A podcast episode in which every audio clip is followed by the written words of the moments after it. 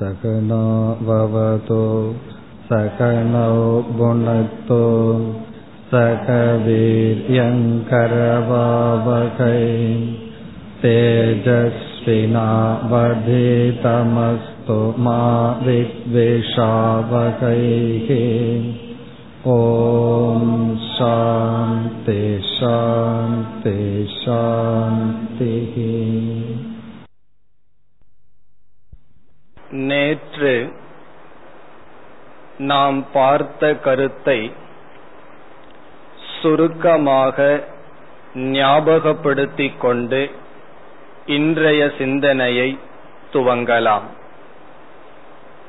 மனித வாழ்க்கையில் அடையக்கூடிய மிக மேலான லட்சியத்தை சாஸ்திரம் மோக்ஷம் என்று கூறுகிறது. இந்த மோக்ஷத்தை நாம் பார்க்கையில் நம்முடைய மனதை நிறைத்தல் என்று பார்த்தோம். நிறையாத மனதை நிறைத்தல் மோக்ஷம். மனதை எதனால் என்ன சாதனையினால் நிறைக்க முடியும் என்ற கேள்வி வரும் பொழுது ஞானத்தினால் நிறைக்க முடியும் என்று பார்த்தோம். அதாவது பரம்பொருளை பற்றிய அறிவினால் நம்முடைய மனம் நிறையும் என்று பார்த்தோம். அடுத்த கேள்வி இந்த அறிவு எப்படி அடையப்படும்? அறிவை அடைவதற்கு சாதனை என்ன என்று கேட்கும் பொழுது விசாரம் என்று பார்த்தோம். விசாரம் என்ற சொல்லில் சாஸ்திரம் குரு என்ற இரண்டு தத்துவமும் அடங்குகிறது. சரியான ஆசிரியரிடம் சரியான சாஸ்திரத்தின் துணை கொண்டு விசாரத்தை மேற்கொண்டால் ஞானம் என்ற சாத்தியம் அல்லது பலன் கிடைக்கும். பிறகு அடுத்ததாக நாம் சிந்தித்த கருத்து ஒருவன் விசாரத்தை மேற்கொண்டால் கண்டிப்பாக ஞானம் என்ற பலன் வருமா என்றால் சாஸ்திரம் மீண்டும் கூறுகிறது சில தகுதிகளுடன் விசாரத்தை மேற்கொண்டால்தான் ஞானத்தை அடைய முடியும். தகுதிகள் இல்லாமல் விசாரத்தை மேற்கொண்டால் விசாரத்தினுடைய முக்கிய பலனான ஞானம் வராது. பிறகு என்ன வரும்? சில சொற்கள் நமக்கு தெரிந்திருக்கும். புதிதாக சில சொற்கள் நமக்கு தெரியாமல் இருந்திருக்கும். விசாரத்தின் பலனாக சில சொற்களை நாம் தெரிந்திருப்போம். ஆனால் சொற்களினுடைய பொருள் அல்லது அறிவு நமக்கு இருக்காது. பிறகு அடுத்த கருத்து என்ன பார்த்தோம்? அந்த சாதனைகளை அடைவதற்கு அந்த தகுதிகளை அடைவதற்கு என்ன சாதனை? என்ன சாதனை செய்தால் சில தகுதிகளுடன் விசாரத்தை மேற்கொண்டு ஞானத்தை அடைய முடியும்? என்றவரை நாம் பார்த்து பிறகு முதல் ஸ்லோகத்தின் முதல் சாதனைக்கு சென்றோம். இப்பொழுது முதல் ஸ்லோகத்தினுடைய முதல் சாதனைக்கு செல்கின்றோம். சங்கரர் எப்படி இந்த சாதன பஞ்சகத்தை துவங்குகிறார்? வேதோ நித்தியம் அதீயதாம். வேதமானது நித்தியம் எப்பொழுதும் அதீயதாம் படிக்கப்பட வேண்டும். அதாவது நம்முடைய வாழ்க்கையில் எது லட்சியம் எதை நாம் அடைய வேண்டும் அதை அடைவதற்கு எது சாதனை என்கின்ற அறிவை புகட்டும் சாஸ்திரங்களை படிக்க வேண்டும். வேறு விதத்தில் கூறினால் இந்த உலகத்தை நாம் எப்படி பயன்படுத்த வேண்டும் என்ற அறிவை கொடுக்கின்ற நூலை படிக்க வேண்டும். எந்த நூலில் எந்த சாஸ்திரத்தில் இந்த உலகத்தை நாம் எப்படி பயன்படுத்த வேண்டும் இந்த உடலை நாம் எப்படி எதற்கு பயன்படுத்த வேண்டும் என்ற அறிவு புகட்டப்படுகிறதோ அந்த அறிவை அடைய வேண்டும். இதுவரை நாம் நேற்று பார்த்தோம். இனி அடுத்த சாதனைக்கு இப்பொழுது செல்கின்றோம். அடுத்த சாதனை. ததுதிதம் கர்ம ஸ்வனுஷ்டீயதாம். ததுதிதம் தது என்றால் அந்த சாஸ்திரத்தில். வேதம் என்று பொதுவாக ஆசிரியர் கூறினார் நம்முடைய வாழ்க்கைக்கு துணை புரிகின்ற சாஸ்திரத்தில் எப்படி வாழ வேண்டும் என்று புகட்டுகின்ற சாஸ்திரத்தில் உதிதம். உதிதம் என்றால் சொல்லப்பட்ட விளக்கப்பட்ட கர்ம செயல்களை. சு அனுஷ்டீயதாம். அனுஷ்டீயதாம் என்றால் அதை அனுஷ்டானம் செய்ய வேண்டும். அதை பின்பற்ற வேண்டும். பிறகு ஆசிரியர் ஒரு அடைமொழி போடுகின்றார் சு அனுஷ்டீயதாம். சு என்றால் நன்கு. நன்கு அனுஷ்டானம் செய்ய வேண்டும். இதுதான் இதனுடைய பொருள். இப்பொழுது இதனுடைய விளக்கத்துக்கு செல்லலாம்.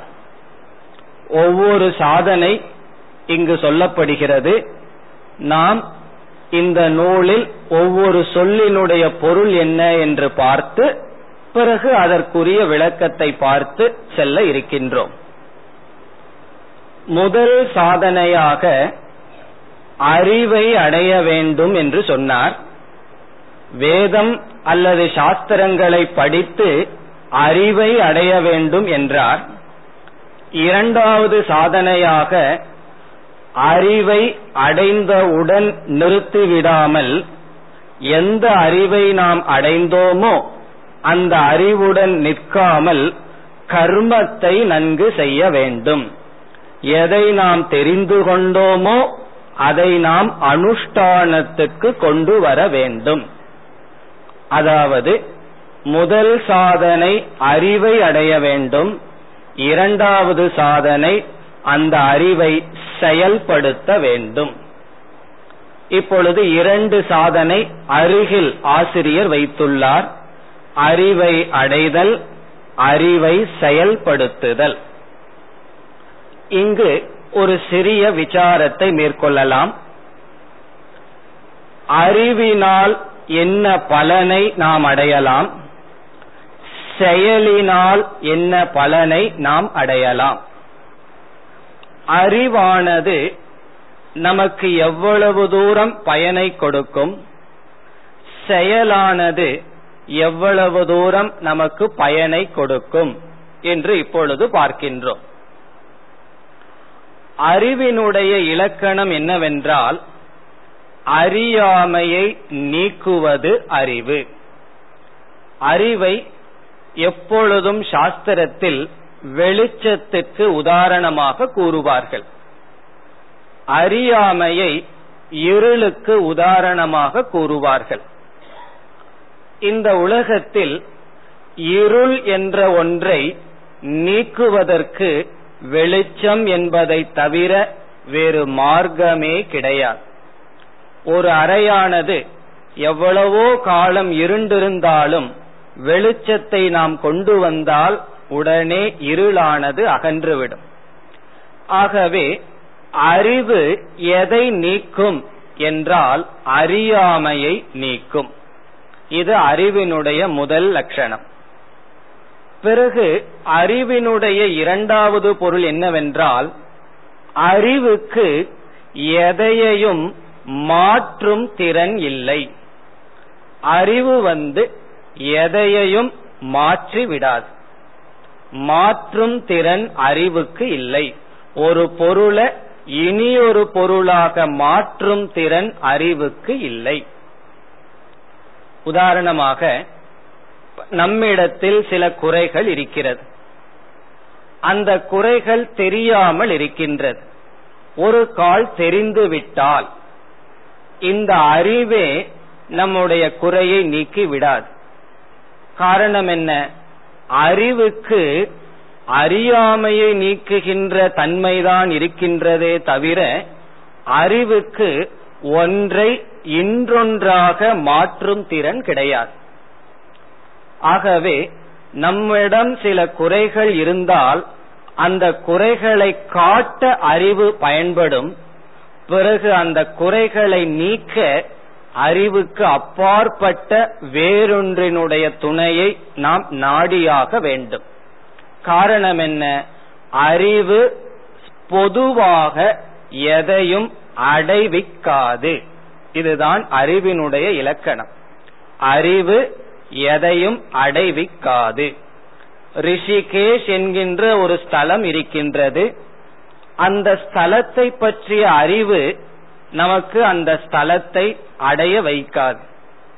யோகாசனம் எப்படி செய்ய வேண்டும் என்ற அறிவு யோகாசனத்தை செய்ய வைக்காது அல்லது அதனுடைய பலனை நமக்கு கொடுக்காது. இதுதான் சாதாரணமாக அறிவினுடைய சொரூபம். ஆனாலும் அறிவினிடத்தில் ஒரு விதிவிலக்கு இருக்கின்றது. என்ன எதற்கு விதிவிலக்கு? அறிவு எதையும் அடைவை அடைவிக்காது ஆனால் ஒன்றை அடைவிக்கும். ஒரு பொருளை நாம் அறிவினால் அடையலாம். அது என்ன பொருள் என்றால் ஏதாவது ஒரு பொருளை நாம் அறியாமையினால் இழந்திருந்தால் ஒரு பொருளை நம்ம அறியாமையினால் இழந்து விட்டால் அறியாமையினால் இழந்த பொருளை நாம் அறிவால் தான் அடைய முடியும். காரணம் என்ன? அறிவு அறியாமையை நீக்கும். அறியாமையினால் ஒரு பொருளை நாம் இழந்திருந்தால் அறியாமை சென்றால் அந்த அறியாமை செல்வதும் அந்த பொருளை அடைவதும் சமமாகிறது. இதற்கு சாஸ்திரத்துல பிரசித்தமான ஒரு உதாரணம் இருக்கிறது. பத்து பேர் ஆத்த கடந்து செல்கிறார்கள். பிறகு ஒருவன் எண்ணி பார்க்கின்றான் தன்னை விட்டுவிட்டு மற்றவர்களை எண்ணுகின்றான் இப்பொழுது பத்தாவது மனிதனை அவன் இழந்து விட்டான். அவன் யாரை அடைய வேண்டும்? பத்தாவது மனிதனை அடைய வேண்டும். அவன் உண்மையிலேயே ஆத்துல போயிருந்தான் வச்சுக்குவோமே அவன் அறிவினால் அடைய முடியாது. ஆனால் பத்தாவது மனிதனை அவன் எப்படி இழந்திருக்கின்றான்? அறியாமையினால் இழந்திருக்கின்றான். ஆகவே அவனுக்கு அறிவை மட்டும் புகட்டினால் போதும். நீதான் அந்த பத்தாவது மனிதன் என்று கூறினால் அறிவாலேயே அடையப்படுகின்ற பொருள் அந்த பத்தாவது மனிதன். இந்த பத்தாவது மனிதனை சாஸ்திரத்தில் சித்த வஸ்து என்று அழைப்பார்கள். சித்த வஸ்து என்றால் ஏற்கனவே அடையப்பட்ட பொருள் ஏற்கனவே இருக்கின்ற பொருள். ஏற்கனவே இருக்கின்ற பொருள் பிறகு ஏன் அவன் அதை நாடுகின்றான்? அறியாமையினால். இந்த உலகத்தில உதாரணத்துல சில சித்த வஸ்துக்கள் இருப்பது போல் பெரிய ஒரு சித்த வஸ்து இருக்கின்றது. அதை சாஸ்திரம் பிரம்ம பரமாத்மா என்று சொல்கிறது. இப்ப பரமாத்மா அல்லது ஈஸ்வரன்கிறவர் யார்? ஒரு இடத்தில் இருப்பவர் அல்ல ஏற்கனவே இருக்கின்ற பொருள். அந்த பிரம்மத்தை மட்டும் அறிவினால் அடையலாம் வேறு எதையும் அறிவினால் அடைய முடியாது. இதெல்லாம் அறிவை பற்றிய கருத்து. இனி அடுத்த கருத்துக்கு வருவோம். நம்முடைய மனதில் சில பலகீனங்கள் இருக்கின்றது. குறைகள் இருக்கின்றது. இந்த குறைகள் இருக்கின்றது என்ற அறிவு அடிப்படையாக முதலில் நமக்கு தேவை. இந்த அறிவே நம்முடைய குறையை நீக்கிவிடாது இந்த குறை நீக்க வேண்டும் என்றால் அதற்கு ஒரே ஒரு உபாயம் அதாவது ஒன்றை இன்றொன்றாக மாற்ற வேண்டும் என்றால் அந்த மாற்ற வேண்டிய இடத்தில் அறிவு துணை புரியாது. அடுத்து சொன்ன சாதனையான செயல்தான் துணை புரியும். அப்ப கர்மத்தினுடைய பயன்பாடு செயலினுடைய பயன்பாடு என்னவென்றால் ஒன்றை இனி ஒன்றாக மாற்ற வேண்டும் என்றால் வெறும் அறிவு பயன்படாது அறிவு ஒரு அங்கம் ஆகும். அங்கம்னு சொன்னா அந்த மாறுதலை அடைய உதவியாக இருக்கும். பிறகு பிரதானமாக இருக்கிறது என்ன? என்றால் செயல் ஆக்ஷன் அதத்தான் இங்கு சங்கரர் கர்ம என்ற சொல்லில் சொல்கின்றார். கர்ம என்றால் செயல் செயல்பட வேண்டும். இந்த அறிவு அனுஷ்டானத்துக்கு வர வேண்டும். இந்த இடத்துல நாம பிரம்மத்தை பற்றி அறிவு சொல் அறிவு பேசப்படவில்லை. ஏற்கனவே இருக்கின்ற ஒரு பொருளை பற்றி அறிவு பேசப்படவில்லை. நம்முடைய லட்சியம் என்ன? நம்மிடம் இருக்கின்ற குறைகள் என்ன? அதற்கு சாதனைகள் என்ன? என்கின்ற அறிவைத்தான் இங்கு ஆசிரியர் பேசுகிறார். இப்ப செயலினுடைய பயன் என்னவென்றால் ஒன்றை இன்றொன்றாக மாற்றுவது செயல். மாற்றுவது மட்டுமல்ல ஓர் இடத்திலிருந்து இனி ஒரு இடத்திற்கு வர வேண்டும் என்றாலும் செயல்பட வேண்டும் ஒன்றை தூய்மைப்படுத்த வேண்டும் என்றாலும் செயல்பட வேண்டும். ஒரு பொருளை வாங்கிறது மிக மிக சுலபம். ஆனால் அதை தூய்மையா வச்சிருக்கிறது மிக மிக கடினம். ஒரு பொருளை நம்ம வீட்டுல வாங்கி வச்சுக்கிறோம் வாங்குறதுக்கு எவ்வளவு முயற்சி எவ்வளவு பொருளை செலவிட்டோமோ அதே முயற்சி அதே செலவு செய்து கொண்டிருந்தால்தான் அதை நம்ம தூய்மையா வைத்திருக்க முடியும். ஆகவே ஒரு பொருளை தூய்மைப்படுத்த வேண்டும் என்றால் அறிவு பயன்படாது என்று சொல்லவில்லை. அறிவு ஒரு அங்கமாக இருக்கின்றது. அறிவோடு நின்றுவிட்டால் அது தூய்மையாகாது. அறிவை தொடர்ந்து செயலில் ஈடுபட வேண்டும். சாதனையில் நாம் ஈடுபட வேண்டும். இந்த சாதனையை விட்டு விட்டு வெறும் அறிவோடு மட்டும் நாம் இருந்தால் சாஸ்திரம் என்ன சொல்லும்? இந்த அறிவு நம்முடைய மனதில் வெறும் சுமைதான். இந்த அறிவு இல்லாம இருந்தா இந்த சுமை இல்லாமல் இருந்திருப்போம். இப்பொழுது தேவையில்லாத சில சுமைகளை நாம் சுமர்ந்திருப்பவர்கள் ஆகிறோம். அது மட்டுமல்ல அறிவு செயல்படாமல் இருந்தால் அது ஜீரணிக்காத உணவை போல அது நமக்கு கெடுதலை கொடுக்குமே தவிர நன்மையை அது கொடுக்காது. அனபியாசே விஷம் சாஸ்திரம். அஜீர்ணே போஜனம் விஷம்.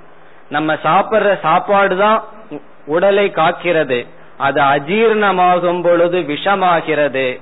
நம்முடைய அறிவு அனபியாசே விஷம் சாஸ்திரம்.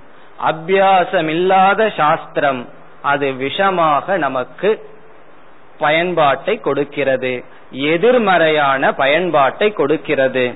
ஆகவேதான் முதலில் ஆசிரியர் நீ அறிவை அடைய வேண்டும் என்று சொல்லி உடனே செயல்பட வேண்டும். எப்படி வாழ வேண்டும்?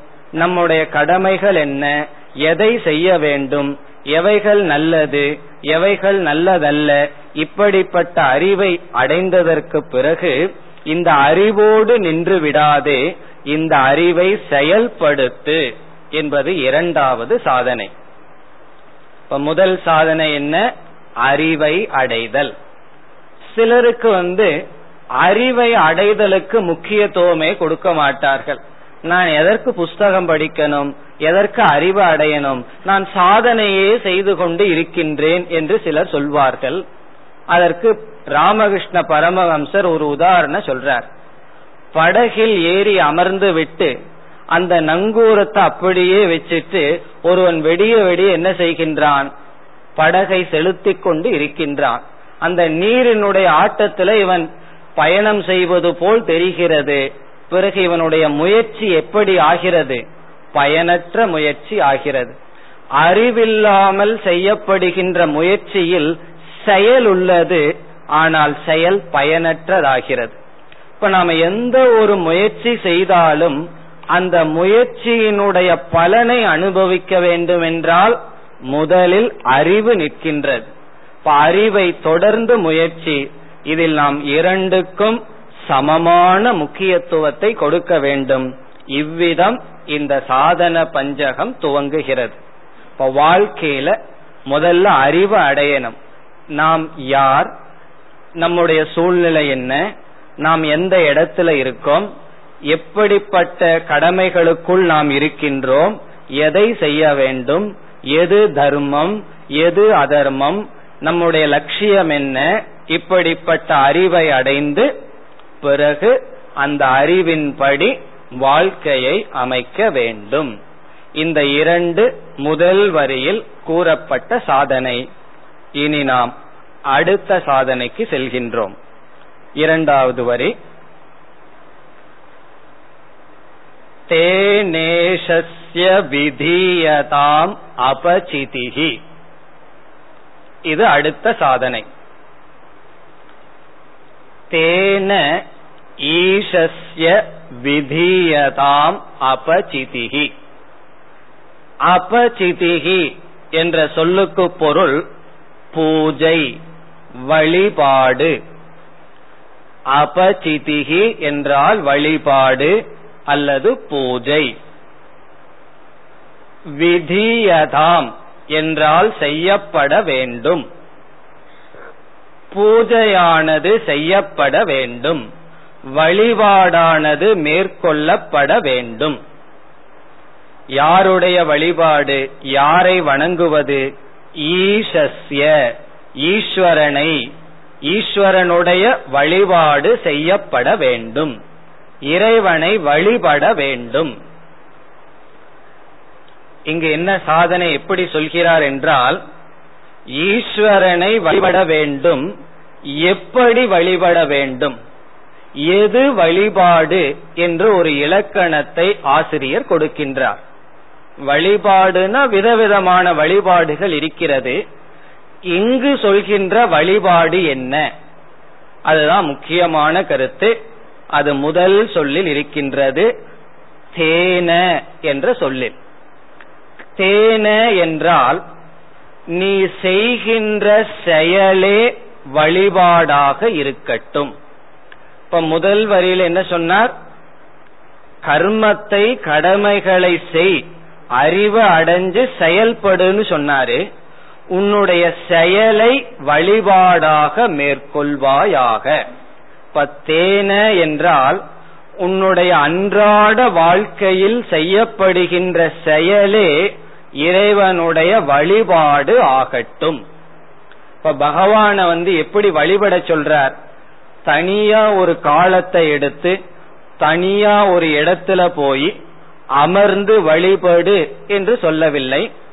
அதுவும் ஒரு விதமான வழிபாடு. ஆனால் இங்கு ஆசிரியர் சொல்கின்ற வழிபாடு நீ அன்றாட செய்கின்ற செயலையே வழிபாடாக செய்வாயாக. காலையில எழுந்திருப்பதிலிருந்து இரவு உறங்க போகும் வரை நீ எதை எதையெல்லாம் செய்கின்றாயோ அதையே வழிபாடாக செய்வாயாக என்பதுதான் இந்த சாதனை. இதை கர்ம யோகம் என்று அழைப்பார்கள். கர்ம யோகம் என்றால் நம்முடைய கர்மத்தையே செயலையே யோகமாக சாதனையாக மாற்றுதல். கர்மம்னா என்ன? நம்முடைய செயல் டியூட்டிஸ் கடமைகள். நாம் அன்றாட எதை செய்யறோமோ அதுவே பூஜையாக மாறுதல். அதாவது நாம் வியாபாரம் செய்கின்றோம். இங்கு ஆசிரியர் என்ன சொல்றார்? உன்னுடைய வியாபாரத்தையே பூஜையாக மாற்றுவாயாக. நீ உன்னுடைய செயல் அன்றாட செயலே பூஜையாக மாற்றப்பட வேண்டும். ஆனா சில சமயங்கள்ல எதை நம்ம பார்க்கின்றோம்? பூஜைகள் வியாபாரமாகி வருவதை சில சமயம் பார்க்கிறோம். ஆனா இங்கு சங்கரர் என்ன சொல்றார்? உன்னுடைய வியாபாரம் பூஜையாக இருக்கட்டும். உன்னுடைய அன்றாட செய்யப்படுகின்ற செயலே இறை வழிபாடாக இருக்கட்டும் என்று சொல்கிறார். இப்ப நமக்கு சந்தேகம் வரலாம். அது எப்படி என்னுடைய அன்றாட செயல் பகவானுடைய பூஜையாகும்? பகவான் இருக்கிற இடத்துக்கு போய் அங்க பகவான வழிபட்டாத்தன பூஜையாகும் என்ற சந்தேகம் வரலாம். அதற்கு இப்பொழுது பொருள் பார்க்கலாம். கர்மயோகம் என்றால் அல்லது இங்கு சொல்லப்படுகின்ற வழிபாடு என்பது ஒரு குறிப்பிட்ட செயலை பேசவில்லை. பிறகு செயலுக்கு பின் இருக்கின்ற பாவனையானது பேசப்படுகின்றது. இங்கு ஆக்ஷனுக்கு முக்கியத்துவம் இல்லை ஆட்டிடியூடுக்கு முக்கியம். ஆட்டிடியூட் என்றால் பாவனை. உதாரணமாக நாம் கோயிலுக்குள் சென்று இறைவனை வழிபட்டு பிறகு கோயிலை சுற்றி வருகின்றோம். சிலர் பலமுறை சுற்றி வருவார்கள். அப்பொழுது அவரிடம் நீங்கள் என்ன செய்கிறீர்கள் என்றால் என்ன சொல்வார்? நான் பகவானை வளம் வந்து கொண்டிருக்கின்றேன் என்று சொல்வார். பிறகு அவரே மாலை நேரத்தில் அப்படியே நடந்து வாக்கிங் போயிட்டு இருக்கார் என்ன செய்கிறீர்கள்னா என்ன சொல்லுவார்?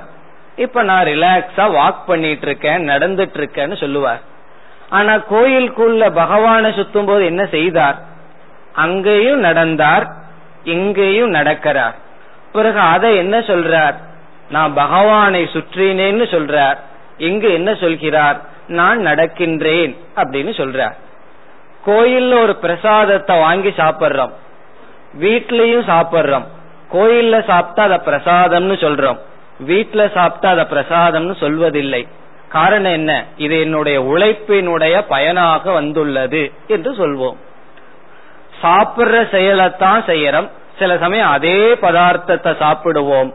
ஆனால் நம்முடைய பாவனை மாறுபடும் பொழுது அந்த செயலே மேன்மை அடைகிறது. நம்முடைய செயல் அன்றாட செய்யப்படுகின்ற செயல் கீழானது மேலானது என்பதில்லை. அந்த செயலுக்கு பின் இருக்கின்ற பாவனை நிச்சயம் செய்கிறது. நான் வந்து ஒரு ஹோலி ஆக்ஷன் மேலான செயல் செய்கிறேனா கீழான செயல் செய்கிறேனா என்பது செயல் நிர்ணயம் செய்யாது. செயலுக்கு பின் இருக்கின்ற பாவனை நிர்ணயம் செய்யும். ஆகவே இங்கே ஆசிரியர் என்ன சொல்றார்? உன்னுடைய பாவனையை மாற்றி உன்னுடைய செயலையே வழிபாடாக மாற்றுவாயாக. இப்ப செயலையே வழிபாடாக மாற்றுவாயாகனா என்ன ஆட்டிடியூட் என்ன பாவனை இருக்க வேண்டும்? கோயிலை சுற்றும் போது கடவுளுக்காக செய்கிறேங்கிற பாவனை இருப்பது போல் நம்முடைய அனைத்து செயலும் ஈஸ்வரார்ப்பணம் இறைவனுக்காக செய்கின்றேன் என்ற பாவனையில் நம்முடைய செயல்கள் அமைய வேண்டும். அப்படி அமைந்தால் நாம் செய்கின்ற அனைத்து செயல்களும் இறைவனுடைய பூஜை ஆகிறது. அதற்கு ஒரு உதாரணம் பார்க்கலாம். நம்முடைய வாழ்க்கை பலரோடு சம்பந்தப்பட்டதாக இருக்கிறது. யாரும் வந்து நடு காட்டுல மனிதர்களோடு சம்பந்தம் இல்லாமல் வாழவில்லை. பலருடைய சேர்க்கையில் சேர்ந்து சமுதாயமாக வாழ்ந்து வருகிறோம். அப்பொழுது நமக்கு சில கடமைகள் இருக்கின்றது. மற்றவர்களுக்கும் கடமைகள் இருக்கின்றது. என்னுடைய கடமை ஒருவரை குறித்து இருக்கின்றது பிறகு அவருக்கு சில கடமை என்னை குறித்து இருக்கின்றது. நாம் சாதாரணமாக நம்முடைய கடமையை செய்யும் பொழுது அந்த கடமையினுடைய பலனை ஒருவர் அனுபவிப்பார். இப்ப நாம உதாரணத்துக்காக பெற்றோர் குழந்தைகள் என்று எடுத்துக்கொள்வோம். பெற்றோருடைய கடமை குழந்தைகளுக்கு அறிவை கொடுத்து பண்பாட்டை கொடுத்து வளர்த்துதல். இது பெற்றோர்களினுடைய கடமை. பிறகு குழந்தைகளினுடைய கடமை என்ன? அறிவையும் உணவையும் பண்பாட்டையும் கொடுத்த பெற்றோரை மதித்தல் அவர்களை இறைவனை போல் வழிபடுதல் அது குழந்தைகளினுடைய கடமை. பெற்றோரினுடைய கடமை குழந்தைகளை நன்கு வளர்த்தல். குழந்தைகளினுடைய கடமை பெற்றோரை போற்றுதல் மதித்தல். இப்பொழுது என்ன ஆகின்றது? பெற்றோர்கள் அவர்கள் கடமையை செய்யும் பொழுது குழந்தைகளினுடைய கடமை அவர்களுடைய உரிமை ஆகின்றது. ஒருவருடைய டியூட்டி இனியொருவருடைய ரைட். அவர்களுடைய உரிமை ஆகின்றது. பிறகு குழந்தை பெற்றோர்களிடமிருந்து ஒரு உரிமையை எதிர்பார்க்கின்றது. உங்களுடைய கடமை என்னுடைய உரிமை. இப்படி பார்க்கையில் இரண்டு பேர் சேர்ந்தால் கடமை உரிமை என்று வருகிறது. நம்ம வந்து சாலையில் நடந்து செல்கின்றோம். நம்முடைய மணி பர்ஸ் வந்து கீழே விழுந்துடுது. பின்னாடி வந்து ஒருவர் நமக்கு அது தெரியல. பின்னாடி வந்து ஒருவர் எடுத்து நம்மிடம் கொடுக்கிறார். நம்ம அதை வாங்கிட்டு அவரை முறைச்சு பார்த்துட்டு போனோம்னு வச்சுக்குவோமே. அவர் என்ன எதிர்பார்ப்பார்? நான் இந்த உதவிய செய்த அவன் ஒரு நன்றியும் கூட சொல்லவில்லையே என்று அவர் துயரப்படுவார். காரணம் என்ன? நன்றி உணர்வே இல்லையே என்று. அப்போ நம்ம சமுதாயத்துல நன்மை செய்தாலும் கடைசியில எப்படிப்பட்ட மனம் எப்படிப்பட்ட தத்துவத்துல வந்து நிக்கிறோம் என்றால் நம்முடைய கடமையை செய்யும் பொழுது உரிமையை எதிர்பார்த்து உரிமை நமக்கு வருமானு பார்த்து தான் கடமையை செய்கிறோம். இவன் வந்து அந்த பர்ஸை எடுத்து கொடுக்கும் பொழுது இவனுடைய கடமையை செய்தான். இவனுடைய உரிமை என்ன? அவன் நன்றி சொல்லுதல். அந்த உரிமை வரவில்லை என்றவுடன் இவனுக்கு என்ன ஏற்படுகிறது? கடமையை செய்தும் இறுதியில மன சோர்வுதான் வருகின்றது. ஆகவே அவரவர்கள் கடமையை செய்த போதிலும் உரிமை வர துயரம் வருகின்றது. இங்கு வந்து ஆசிரியர் சங்கரர் கர்மயோகத்தை செய் அல்லது ஈஸ்வரனை பூஜை செய்தல் உன்னுடைய செயல் கடமை என்று சொல்லும் பொழுது என்ன குறிப்பிடுகிறார்? நீ கடமையை செய்வதோடு நிறுத்திக்கொள் உரிமையை தியாகம் செய்து விடு. அவன் அதை திருப்பி செய்யறானா இல்லையாங்கிறது அவனுடைய கடமை. அது செய்தால் அது அவனுக்கு நல்லது. செய்யவில்லை என்றால் அது அவனுக்கு நல்லதல்ல. அந்த உரிமையை தியாகம் செய்து கடமையை செய்தல் கர்மயோகம்.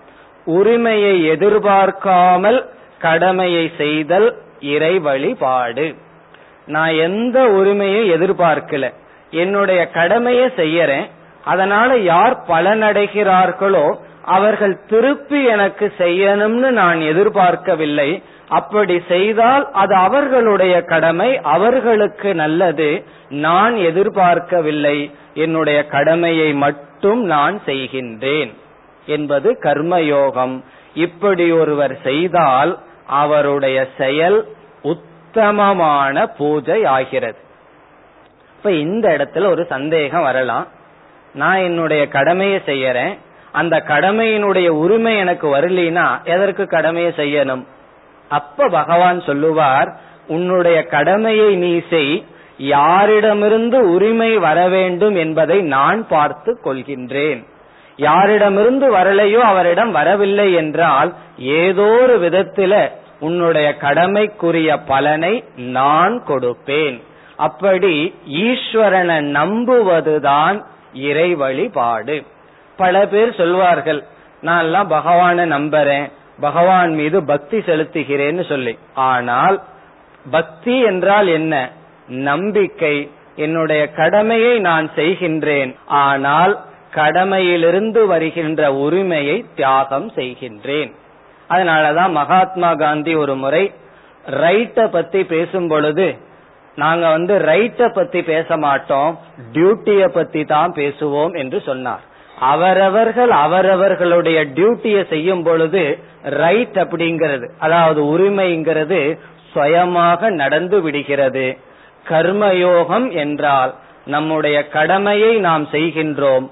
உரிமையை உண்மையில் தியாகம் செய்யவில்லை. இறைவன் ஏதோ ஒரு விதத்தில் கொடுப்பான் என்ற நம்பிக்கையுடன் செய்கின்றோம்.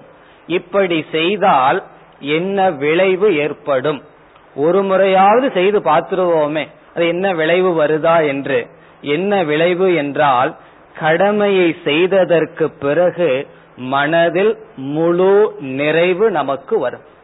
காரணம் பலர் வாழ்க்கை வாழ்ந்து கடமைகளை எல்லாம் செய்து வயதான காலத்துல என்ன முடிவுக்கு வர்றாங்கன்னு சொன்னா யாருக்குமே நன்றி இல்லை. யாருமே அவரவர்களுடைய கடமையை செய்வதில்லைன்னு இந்த உலகம் பூரா வெறுப்புக்குரிய விஷயமாக மாறிவிடுகிறது. ஒருவரை ஒருவர் சந்திக்காத வரைக்கும் வெறுப்பில்லை. சந்தித்து ஒருவருக்கொருவர் சம்பந்தம் வைக்கும் பொழுது முடிவு வந்து கசப்பாக போகிறது. காரணம் என்ன? நாம் உரிமையையே மனதில் வைத்து செயல்படுகின்றோம். இங்கு வந்து சாஸ்திரம் கர்மயோகம் என்று சொல்லும் பொழுது உரிமையை நீ தியாகம் செய்து கடமையை மட்டும் நீ செய்தால் அது கர்மயோகம் அதுவே இறைவனுக்கு செய்கின்ற பூஜை. கர்மயோகத்துல இது போல பல கருத்துக்கள் இருக்கின்றது. அதுல முக்கியமான இந்த கருத்தை இப்பொழுது நாம் பார்த்து இனி அடுத்த சாதனைக்கு செல்லலாம். இப்ப மூன்றாவது சாதனை என்ன பார்த்தோம்? நம்முடைய கடமையே இறைவனுக்கு செய்கின்ற வழிபாடு. எப்படி கடமை செய்கின்றோம்? என்னுடைய டியூட்டிய நான் செய்யறேன். அதுல பலனை அடைந்தவர்கள் திருப்பி எனக்கு செய்ய வேண்டியது என்னுடைய உரிமைதான். ஆனால் அதை நான் பார்க்கவில்லை. அதை இறைவனுடைய கையில் விட்டு விடுகின்றேன். அவர்கள் அவர்கள் கடமையை செய்தால் அது அவர்களுக்கு நன்று. செய்யவில்லை என்றால் இறைவன் என்னை பார்த்து கொள்வான். அவர்களை நாம் சபிக்க வேண்டாம். அவர்களுக்கு என்ன வருமோ அதை இறைவன் கொடுப்பான். இந்த மனநிலையில செயல்பட்டால் எவ்வளவு தூரம் இந்த உலகத்துல வாழ்ந்தாலும் இறுதியில் அமைதியான மனதுடன் உலகத்திலிருந்து விலகி வருவோம். இது மூன்றாவது சாதனை. இனி அடுத்த சாதனைக்கு செல்லலாம். அடுத்த சாதனை. காம்யே மதிஸ்தியஜ்யதாம். காம்யே என்றால் ஆசைப்பட்டு ஆசையினால் தூண்டப்பட்டு செய்யப்படுகின்ற செயல்களிலிருந்து மதிகி அறிவை தியஜ்யதாம் விட்டு விடுவாயாக ஆசையினுடைய தூண்டுதலிலிருந்து விடுதலை அடைவாயாக. காம்யே ஆசையினுடைய பிடியிலிருந்து தப்பிக் கொள்வாயாக. அதிலிருந்து உன்னுடைய புத்தியை எடுத்துருன்னு சொல்றார். எதிலிருந்து? ஆசை என்ற பிடியில் இருந்து இதனுடைய பொருள் நம்ம மனதில் எத்தனையோ ஆசைகள் தோன்றுகிறது. சாஸ்திரம் வந்து ஆரம்பத்துல நீ எதையும் ஆசைப்படக்கூடாது. ஆசையே துயரத்துக்கு காரணம் நல்லா சொல்லி நம்முடைய ஆசையை முழுமையாக ஆசைப்படக்கூடாது என்று சாஸ்திரம் நிந்தனை செய்யவில்லை. பிறகு என்ன செய்யுதுன்னு சொன்னா நீ ஆசையை மேற்கொள் ஆனால் அந்த ஆசையை தர்மத்தின் மூலமாக தர்மப்படி பூர்த்தி செய்து கொள் என்று சாஸ்திரம் கூறுகிறது. இது வந்து ஆரம்பத்துல. தர்மப்படி என்ன ஆசைகள் உனக்கு இருந்தாலும் அதை பூர்த்தி செய்து கொள். ஆனால் ஆசையில் வீழ்ந்து மூழ்கி விடாதே என்று சாஸ்திரம் கூறுகிறது. இப்ப இல்லறத்தில் இருப்பவர்களுக்கு பகவான் கீதையில் முக்கியமாக மூன்று கடமைகளை சொல்கிறார். ஒன்று யக்ஞம் இனி ஒன்று தானம் இனி ஒன்று தவம். யக்ஞம்னு சொன்ன இறை வழிபாடு தானம் என்றால் சாஸ்திரம் வந்து இல்லறத்தில் இருப்பவர்களை பார்த்து பொருளை ஈட்ட வேண்டும் சொல்கிறது. பிறகு அதே சாஸ்திரம் அந்த பொருளை பகிர்ந்து கொள்ள வேண்டும் என்று சொல்கிறது. இந்த இடத்துல தானம் பண்ணணும்னு சொன்னா கோயிலுக்கோ ஆசிரமத்துக்கோ கொடுக்கறது மட்டுமல்ல நம்முடைய வீட்டுல வேலை செய்கின்ற மக்களுக்கு நம்ம சாப்பிடுற சாப்பாடை கொடுக்கறது தான் உயர்ந்த தானம். தானம் சேரிட்டி பிகின்ஸ் அட் ஹோம் என்று சொல்வார்கள். தானம் வந்து வீட்டுல துவங்கணும். கோயில்லையோ அல்லது மற்ற இடத்திலேயோ துவங்க கூடாது அப்படி துவங்கினால் அதற்கு பெயர் தானம் அல்ல. ஏன்னா சிலரெல்லாம் எப்படி எப்படியோ பொருளை ஈட்டி மனசுல ஒரு குற்ற உணர்வு வந்துடுது இப்ப என்ன செய்யலாம்னா பகவானுக்கு போய் உண்டியில கொஞ்சத்தை போட்டுட்டா என்ன ஆகும்னா அந்த குற்ற உணர்வு போயிரும். இது தானம் அல்ல. மற்றவங்களுக்கு கொடுத்து பழகின புத்தி பகவானிடமும் சென்று விடுகிறது. காரணம் என்ன? பகவானுக்கும் கொஞ்சம் பணத்தை கொடுத்துட்டா நம்ம எப்படியோ வந்தாலும் பகவான் கண்டுக்க மாட்டார்னு நினைக்க தோன்றுகிறது. தானம் என்றால் நம்முடைய உறவினர்கள் நமக்கு வேலை செய்கின்ற பணியாட்கள் இவர்களுக்கு நாம் சாப்பிடுகின்ற உணவு நாம் உறங்குற பெரிய பெட்டை கொடுக்காட்டியும் கிழிஞ்சு போய போன பாய கொடுக்காம சரியான அவர்களை ஒரு மனிதனாக நினைத்து அவர்களிடம் பகிர்ந்து கொள்ளுதல். அது தானம். மூன்றாவது தவம். தவம்னு சொன்னா இந்த இடத்துல ஒரு கால்ல நின்னுட்டு வெயில்ல நிக்கிறதெல்லாம் சொல்லப்படவில்லை. இல்லறத்தில் இருக்கும் போது நாம் இந்த உலகத்தை நாம் நன்கு அனுபவிக்கலாம். ஆனா சாஸ்திரம் என்ன சொல்லுது? ஒரு காலத்துல அனைத்தையும் நாம் இழந்துதான் ஆக வேண்டும். நம்ம சாதாரண வாழ்க்கையிலிருந்து பெரிய செல்வந்தன் ஆயிடுறோம். கார் வாங்கிட்டோம் பங்களா வாங்கிட்டோம் எல்லாம் வாங்கிட்டோம். ஆனா வயது ஆயிடுதுன்னு வச்சுக்குவோமே. ஒரு அறுபத்தஞ்சு எழுபது வயது ஆகிவிட்டால் அந்த பொருளை எல்லாம் நம்ம தான் சம்பாரிச்சோம். ஆனா அடுத்த தலைமுறைகள் என்ன சொல்லும் தெரியுமோ? அதெல்லாம் உங்களுக்கு எதுக்கு இந்த வயதுல என்று கேட்கும். ஒரு சிறிய பையன் என்னிடம் வந்து கேக்குறான் எங்க தாத்தா வந்து நாங்க பாத்துட்டு இருக்கிற டிவி பாத்துட்டு இருக்கார் பேசாம இங்க வந்து கீத படிக்க வேண்டியது தானே என்று கேட்கின்றான். அவர் சம்பாரிச்சு வாங்கி இருக்கலாம் ஆனால் ஒரு காலத்துல அவைகளையெல்லாம் நாம் சற்று துறந்து வர வேண்டும். அது உணவாகட்டும் அல்லது இந்திரிய பொருள்களாகட்டும் துறந்து வர வேண்டும். சரி இதெல்லாம் எழுபது வயசுக்கு மேல ஆரம்பிக்கிறனேன்னு சொன்னா அந்த வயதுல துறந்து பழக முடியாது. உடல்ல வலு இருக்கும் பொழுதே கொஞ்சம் கொஞ்சமா துறந்து பழக வேண்டும். ஆகவே அவ்வப்பொழுது விரதம் இருத்தல் இப்படிப்பட்ட சாதனைகளை ஆரம்பிக்க வேண்டும்.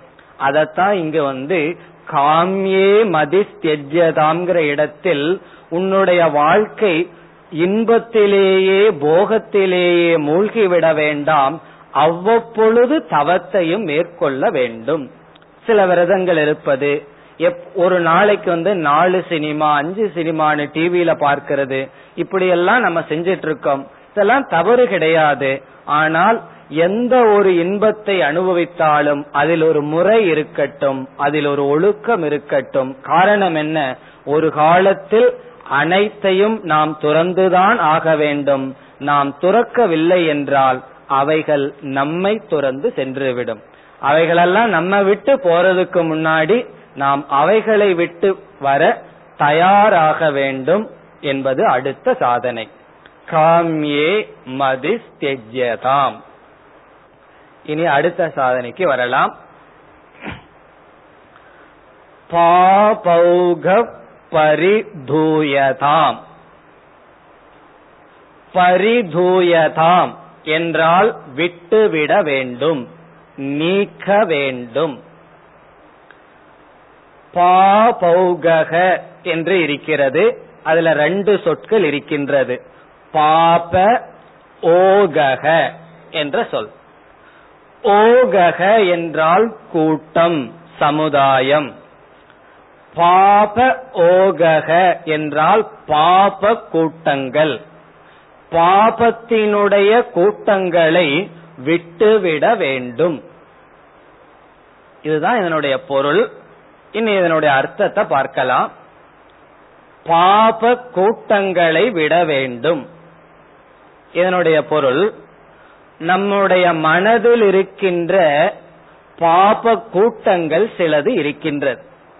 அது என்னவென்றால் குரோதம் வெறுப்பு பொறாமை பிறகு மற்றவர்களை அழிக்க வேண்டும் என்ற வஞ்சகம் கோபம் துவேஷம் வெறுப்பு ஹிம்சைப்படுத்துதல் இப்படிப்பட்ட குணங்களை பாப குவியல் என்று சாஸ்திரம் அழைக்கின்றது.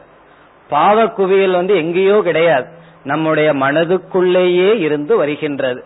வெறுப்பு பொறாமை கோபம் இவைகளெல்லாம் பாவ குவியல்கள் இதை ஏன் பாவ குவியல்கள் என்று சொல்லப்படுகிறது என்றால் இவைகள்தான் நம்மை பாபம் செய்ய வைக்கின்றது. பாபத்தை சம்பாதிக்க வைக்கிறதுக்கு ஒரு காரணம் வேண்டும் என்றால் நம்மிடம் இருக்கின்ற கோபம் நம்மிடம் இருக்கின்ற பொறாமை இவைகள்தான் நம்மை பாபம் செய்ய வைக்கின்றது. ஒரு அறிஞர் சொல்லுவார் இப்படிப்பட்ட குணங்கள் நம்ம மனசுல இருக்கு இந்த குணங்கள் வந்து மற்றவர்களை பாதிக்கும். அதனால இந்த குணங்கள் உனக்கு வேண்டாம் என்று அவர் சொல்லவில்லை. இப்போ உனக்கு கோபம் இருந்ததுன்னா மற்றவர்கள் பாதிக்கப்படுகிறார்கள். அதனால கோவப்படாதன்னு அவர் சொல்லல. பொறாமை இருந்தா மற்றவர்கள் பாதிக்கப்படுகிறார்கள் பொறாமைப்படாதேன்னு சொல்லல. அவர் ஒரு உதாரணம் சொல்றார். ஒரு இரும்பு பாத்திரத்துல ஆசிட் இருந்ததுன்னு வச்சுக்கோமே அமிலம். அந்த அமிலம் வந்து முதல்ல அந்த கண்டெய்னரை தான் அழிக்கும். முதல்ல அந்த இரும்பு பாத்திரத்தை தான் அழிக்கும். அதற்கு பிறகுதான் அதற்குள்ள ஏதாவது போட்டோம்னா அதை அழிக்கும். அப்படி நம்முடைய மனம் என்ற பாத்திரத்தில் எவைகள் கோபம் முதலியவைகள் இருந்தால் அது முதலில் நம்மை அழிக்கும் பிறகுதான் மற்றவர்களை அழிக்கும். அது கோபமாகட்டும் பொறாமையாகட்டும் வெறுப்புணர்ச்சி ஆகட்டும் இவைகளெல்லாம் முதல்ல நம்மை அழிச்சதற்கு பிறகுதான் மற்றவர்களை அழிக்கும். இதே போல நம்மிடம் நல்ல குணம் இருக்குன்னு வச்சுக்குவோமே. அன்பு பரிவு கருணை இப்படிப்பட்ட நல்ல குணம் இருந்தா அதற்கு இது பொருந்தும். அது நம்மையை நமக்கு நன்மையை செய்ததற்கு பிறகுதான் மற்றவர்களுக்கு நன்மை செய்யும். இப்ப அன்புங்கிற உணர்வு நம்ம மனசுல வந்தா முதல்ல யார் பயனடைகிறார்கள்? நான் தான் பயனடைகிறேன் அதற்கு பிறகுதான் மற்றவர்கள். அகிம்சை என்ற சாதனையை பின்பற்றினால் முதலில் பயனடைகிறது நான் தான். என்ன நான் ஹிம்சப்படுத்திக்க மாட்டேன். ஒருவருக்கு நான் ஹிம்சப்படுத்த கூடாது என்ற எண்ணம் முதலில் என்னையே நான் ஹிம்சைப்படுத்தாதவன் ஆகின்றேன். பிறகு மற்றவர்களையும் ஹிம்சைப்படுத்தாமல் இருக்கின்றேன். ஆகவே மனதில் இருக்கின்ற துர்குணங்களை இத பகவான் கீதையில ஆசுரி சம்பத்துன்னு சொல்லுவார். அசுரர்களுக்கு இருக்கின்ற குணம் அந்த அசுர குணங்களை நீக்க வேண்டும். அதான் பாபௌக பரிதூயதாம். மனதில் இருக்கின்ற நெகட்டிவ் டெண்டன்சின்னு சொல்றோம். தவறான குணங்களை நாம் நீக்க வேண்டும். இது ஒரு விதமான சாதனை. தவறான குணங்களை நீக்கணும். இதற்கு முன் சாதனை வந்து போகத்துல வீழ்ந்து விடக்கூடாது. அதற்கு முன் சாதனை என்ன? இறைவனுடைய வழிபாடாக கடமையை செய்தல். இனி அப்படியே ஒவ்வொரு சாதனையை படிக்கும் பொழுதும் சாதனை மேல போக போக கொஞ்சம் கஷ்டமா இருக்க போகுது. சில சமயம் சில சாதனைகளை கேட்கறதுக்கே கஷ்டமா இருக்கும். சில சமயம் கேட்கறதுக்கு நல்லா இருக்கும். செயல்படும் பொழுது கஷ்டமா இருக்கும். இவர் என்ன செய்யறார்? ஒவ்வொரு படியா மேல போறார். முதல் சாதனை ஈஸியா இருக்கும் படிக்கிறது. பிறகு செயல்படுதல் பிறகு கர்ம யோகம் கொஞ்சம் தவம் செய்தல். நம்ம மனசில் இருக்கிற தவறான பாவனையை நீக்கிறது கடினம். இனி அப்படியே கொஞ்சம் உயர்ந்து வருகிறார். அப்படியே வேதாந்தத்துக்கு அடுத்த சாதனைக்கு வருகின்றார். வேதாந்தத்துல குறிப்பா பேசப்படுற சாதனைக்கு வர்றார். அடுத்த சாதனை பவசுகே தோஷக அனுசந்தீயதாம். பவசுகே தோஷக அனுசந்தீயதாம். அனுசந்தீயதாம். தொடர்ந்து நினைத்து வருவாயாக. அனுசந்தானம் சொல்வார்கள். ரிப்பீட்டட் திங்கிங் தொடர்ந்து நினைக்க வேண்டும். எதை தொடர்ந்து நினைக்க வேண்டும்? தோஷக. தோஷத்தை தொடர்ந்து நினைக்க வேண்டும். என்ன தோஷம்? எதுல தோஷத்தை பார்க்கணும் சொல்றார்? பவ சுகே. பவம்னு சொன்னா இந்த உலகம். சுகம்னு சொன்னா இந்த உலகம் கொடுக்கின்ற இன்பத்தில். இந்த உலகம் கொடுக்கின்ற இன்பத்தில் குறையை பார்ப்பாயாக. ஒரு முறை பார்த்தா பத்தாது மறந்துடுவோம் மீண்டும் மீண்டும் பார்ப்பாயாக. இந்த உலகம் இன்பத்தை கொடுக்குது. அதுல வந்து சந்தேகம் இல்லை. அது வந்து ஒரு நாணயத்தின் ஒரு பகுதி போல இரண்டாவது பகுதியை பார்ப்பாயாகன்னு சொல்றார். என்ன சொல்றார்? இந்த உலகம் கொடுக்கின்ற இன்பத்தில் இருக்கின்ற குறையை பார்ப்பாயாக. ஒரு குறையும் தெரியலையே. இந்த உலகத்தில் என்ன குறை இருக்கு? இன்பமா இருக்கு என்றால் அதை சிந்தித்தா தான் குறைகள் எல்லாம் தெரியும். அதாவது தோஷ தர்ஷனம் பண்டித லட்சணம்னு சொல்லுவார் பண்டிதனுக்கு லட்சணமே என்ன தெரியுமோ? தோஷத்தை பார்க்கிறது. அந்த தோஷத்தை நாலு பேரிடம் சொல்றது தவறு. ஆனா தோஷத்தை பார்க்கிறதும் ஒரு விதமான அறிவு. ஒருவருடைய நல்ல குணத்தை தெரிஞ்சுக்கிறோம் ஒருவரிடம் இருக்கின்ற பலகீனத்தையும் தெரிஞ்சுக்கணும். அந்த தோஷத்தை பார்க்கிற புத்தி இல்லைன்னு சொன்னா ஒருவருடைய பலகீனத்திற்கு நாம் பலியாகி விடுவோம். ஆகவே இந்த உலகத்துல ரொம்ப கவனமா இருக்கணும்னு சொல்ற. இந்த உலகம் எத்தனையோ இன்பங்களை பிராமிஸ் பண்ணுது இன்பத்தை கொடுக்குது. அதுல இருக்கிற சில தோஷத்தை நீ பார்க்கணும். ஒரு முறை பார்த்துட்டா இரண்டாவது முறை மறந்து விடுவாய். ஆகவே மீண்டும் மீண்டும் பார்க்க வேண்டும். இந்த உலகத்துக்கு இனி ஒரு லட்சணமும் சொல்வார்கள். அவிச்சாரிய பர்யந்தம் ரமணீயம் ஜெகத்து. இந்த உலகம் வந்து ரமணீயம். மிக அழகான நந்தவனம்னா எதுவரை? அவிச்சாரிய பர்யந்தம். விசாரம் பண்ணாத வரை ஆராய்ச்சி பண்ணாத வரை இந்த உலகம் இன்பக் கூடம் ஆராய்ச்சி செய்து விட்டால் சில பெரிய ரகசியம் எல்லாம் நமக்கு தெரிய வரும். அதெல்லாம் சிந்திக்க வேண்டும்னு சொல்றார். என்ன ரகசியம்? பல தோஷங்கள் இருக்கு. ஒரு சில தோஷங்களை இப்பொழுது சுருக்கமா பார்க்கலாம். இந்த உலக இன்பத்தை கொடுக்குதுங்கிறதுல சந்தேகம் இல்லை. அந்த இன்பத்தை ஆசிரியர் ஆரம்பத்துல தர்மப்படி பூர்த்தி செய்து கொள்ளு சொல்றார். பிறகு மெதுவாக சிந்திக்க ஆரம்பி அந்த சிந்தனையில இந்த உலகம் கொடுக்கின்ற துயரத்தையும் பார்னு சொல்றார். என்ன துயரம் என்றால் அவரவர்களுக்கு இப்பொழுது ஒரு வயது இருக்கும். இந்த வயது வரை ஏதாவது பொருள் என்னுடைய மனதை முழுமையாக நிறைத்திருக்கிறதா என்று கேட்டால் ஏதாவது பொருளை நம்ம சொல்ல முடியுமா? இந்த பொருள் என்னுடைய மனதை முழுமையாக நிறைத்து விட்டது என்று சொல்ல முடியாது. இதுவரைக்கும் எந்த பொருளுமே என்னை நிறைவுபடுத்தலினா இனிமேல் நான் அடைய போற எந்த பொருள் என்னை நிறைவுபடுத்த முடியும்? ஆகவே முதல் குறை என்னுடைய உண்மையான மனக்குறையை இந்த உலகம் தீர்த்து வைக்காது. என்னுடைய மனக்குறையை இந்த உலகம் தீர்க்காது. காரணம் இந்த உலகமே குறைபட்டதுதான். இந்த உண்மையை தெரிஞ்சாதான் என்னுடைய மனதை நிறைச்சிக்கிறதுக்கு உலகத்திலிருந்து வேறொரு இடத்துக்கு நாம் பயணம் செய்வோம். அது எங்க பயணம் செய்வோம்ங்கிறது அடுத்த ஸ்லோகத்துல சொல்லுவார். என்ன இந்த உலகம் என்ன திருப்திப்படுத்தாதுன்னு நான் தெரிஞ்சிச்சா பிறகு எங்கதான் நான் போகணும் என்னுடைய திருப்திக்கு? அடுத்த ஸ்லோகத்துல பார்க்க போறோம். முதல் குறை என்னன்னா என்னுடைய குறைவான மனதை நிறைவுபடுத்தாதுங்கிறதா முதல் குறை. இரண்டாவது குறை என்னவென்றால் எந்த ஒரு இன்பத்தை நாம் அனுபவித்தாலும் அந்த இன்பம் நம்மை அடிமைப்படுத்தி விடும் நம்முடைய சுதந்திரத்தை பறித்து விடும் ஏதாவது ஒரு பொருளை தொடர்ந்து பயன்படுத்தி வந்தால் பிறகு காலப்போக்கில நம்முடைய சுதந்திரத்தை நாம் இழந்து விடுவோம் காரணம் என்னன்னா இந்த பொருளுக்கு அவ்வளவு சக்தி இருக்கு. இந்த உலகத்துக்கு அவ்வளவு சக்தி இருக்கு.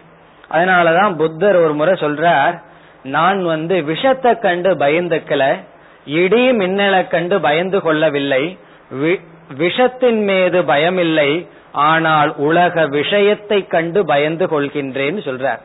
அவர் ஏன் காட்டுக்கு போனார்னா நாடு வந்து நாட்டை கண்டு பயந்துட்டு நான் காட்டுக்கு போறேன்னு சொன்னார். காரணம் என்ன?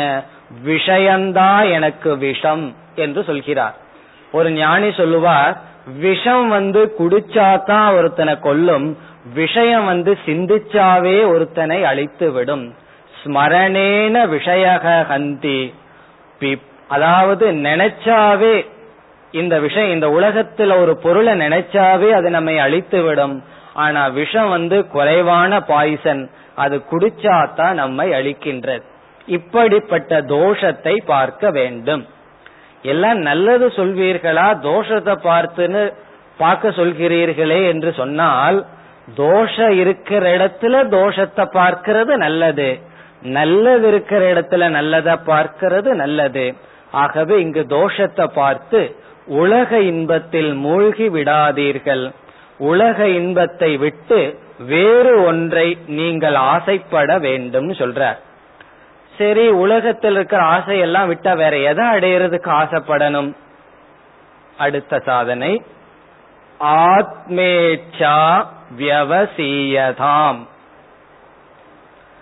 ஆத்ம இச்சா ஆத்மாவை அடைவதற்கு ஆன ஆசையை வியவசீயதாம் மேற்கொள்வாயாக. உலகத்தில் இருக்கிற ஆசையை விட்டுட்டு ஆத்மாவை அடைய ஆசைப்படுவாயாக. ஆசைய மாத்திக்க சொல்றார். ஆசைய முழுமையா விடுன்னு சொல்லல. இந்த உலகத்தில் இருக்கிற ஆசையை எடுத்து இறைவனிடத்தில் வைப்பாயாக. பிறகு கேட்கலாம் அதுவும் ஒரு ஆசைதானே என்று. இந்த ஆசை மற்ற அனைத்து ஆசைகளையும் நீக்குகின்ற ஆசை. இதுதான் நம்ம செய்யற கடைசி ஆசை. நம்முடைய கடைசி ஆசை என்னவென்றால் ஆத்ம இச்சா. என்ன நான் அடையணும் உண்மைய நான் அடையணும் இறைவனை அடைய வேண்டும் என்ற ஆசையை வளர்த்திக்கொள் என்று சொல்றார். நம்ம விதவிதமான சக்தியை பத்தி படிப்போம்.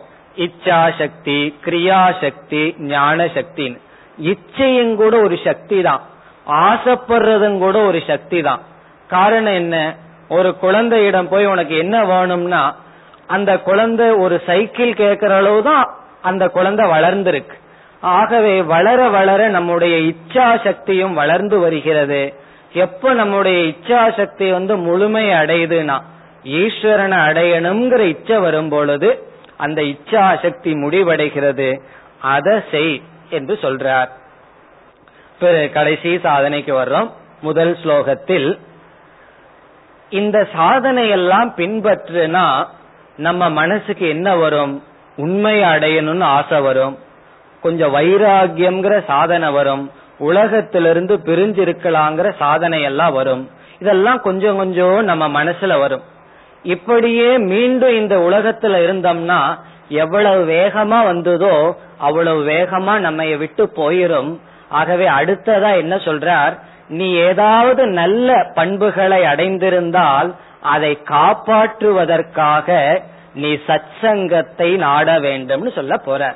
ஏற்கனவே இப்படிப்பட்ட நல்ல குணங்களை அடைந்து உள்ள மகான்களினுடைய துணையை நாடி உன்னுடைய குணங்களை வளர்த்து கொள்ள வேண்டும் என்று அடுத்ததுல சொல்ல போறார்.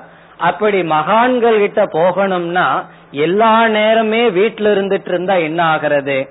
அதனால சொல்றார் வீட்டை விட்டு வெளியேறு அப்படின்னு சொல்றார். எதற்கு? மகான்களை நாடி நீ அடைந்த வைராகியம் விவேகம் முமுட்சுத்துவம் எல்லாம் பார்க்க போறோம். அறிவு பிறகு வைராகியம் இவைகளை வளர்த்தி கொள்ள வீட்டிலிருந்து மகான்களுடைய ஸ்தானத்துக்கு செல்ல வேண்டும். நிஜ கிருகாத் தூர்ணம் வினிர்கம்யதாம். அதனுடைய பொருள் வீட்டிலிருந்து வெளியேற வேண்டும் என்பது ஒவ்வொரு சொல்லினுடைய பொருளை நாம் நாளை தொடரலாம் ஓம் போர் நமத போர் நமிதம் போர் போர் நமுதச்சதேம் पूर्णस्य पूर्णमादाय पूर्णमेवावशिष्यते ॐ शान्ति शान्ति शान्तिः